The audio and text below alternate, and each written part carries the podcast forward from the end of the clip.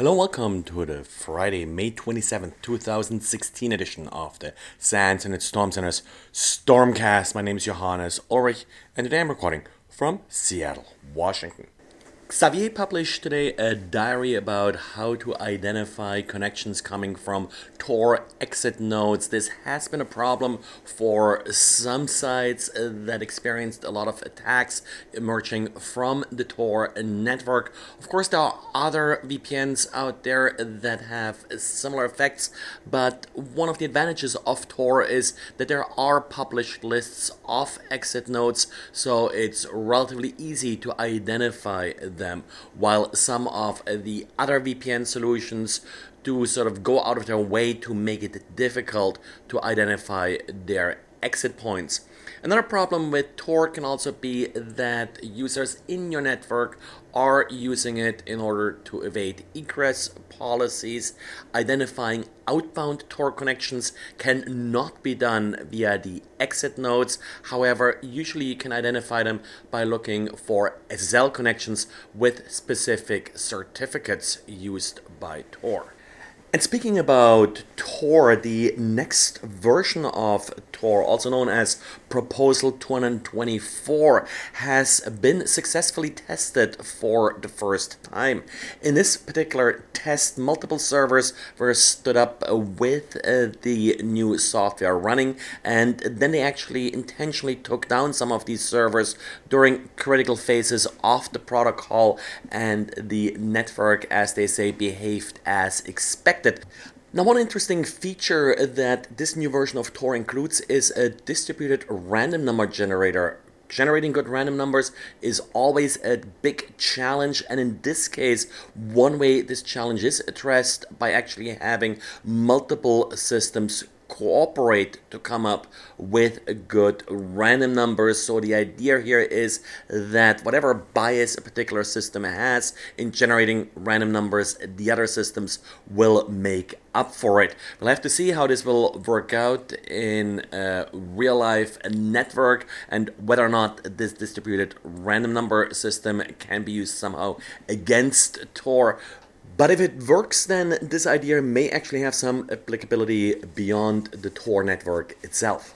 And the way this new version of Tor works, it will be somewhat backward compatible with the old one, so it's not that it will be sort of a quick uh, cut over from the old to the new one, but the two will be able to coexist as part of one large network.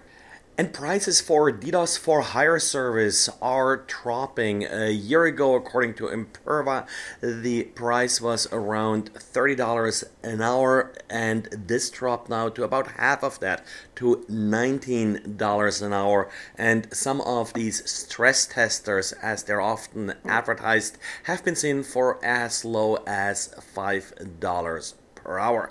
These uh, testers are often marketed as a stress tester for your own web application, but then again, they hardly ever verify whether or not the application you're testing is actually your own application. So they're often then being abused in order to launch distributed denial of service attacks. Now, it's not clear whether the price has dropped because it has just become easier to launch these attacks or whether the demand for these attacks has been somewhat reduced. I certainly have heard less in the news about large denial of service attacks lately, even though they certainly still happen.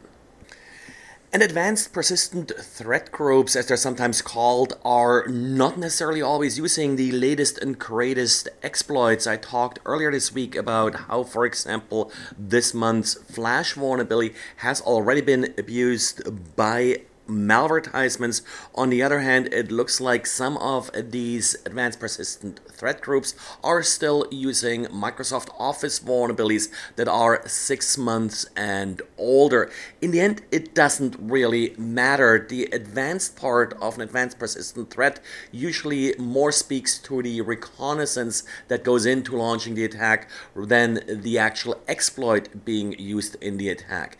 If they find out that an old exploit like this works, then why not? What really makes a difference here is how the exploit is delivered to the victim, what kind of ruses, for example, are being used in order to trick the victim on into clicking on to uh, the document. And then of course also opening it. So in the end, an older exploit in the right email message will still be very successful and certainly if it's more a matter of writing the right message than actually using the latest exploit. Well, that's it for today. So thanks again for listening and talk to you again on Monday. Bye.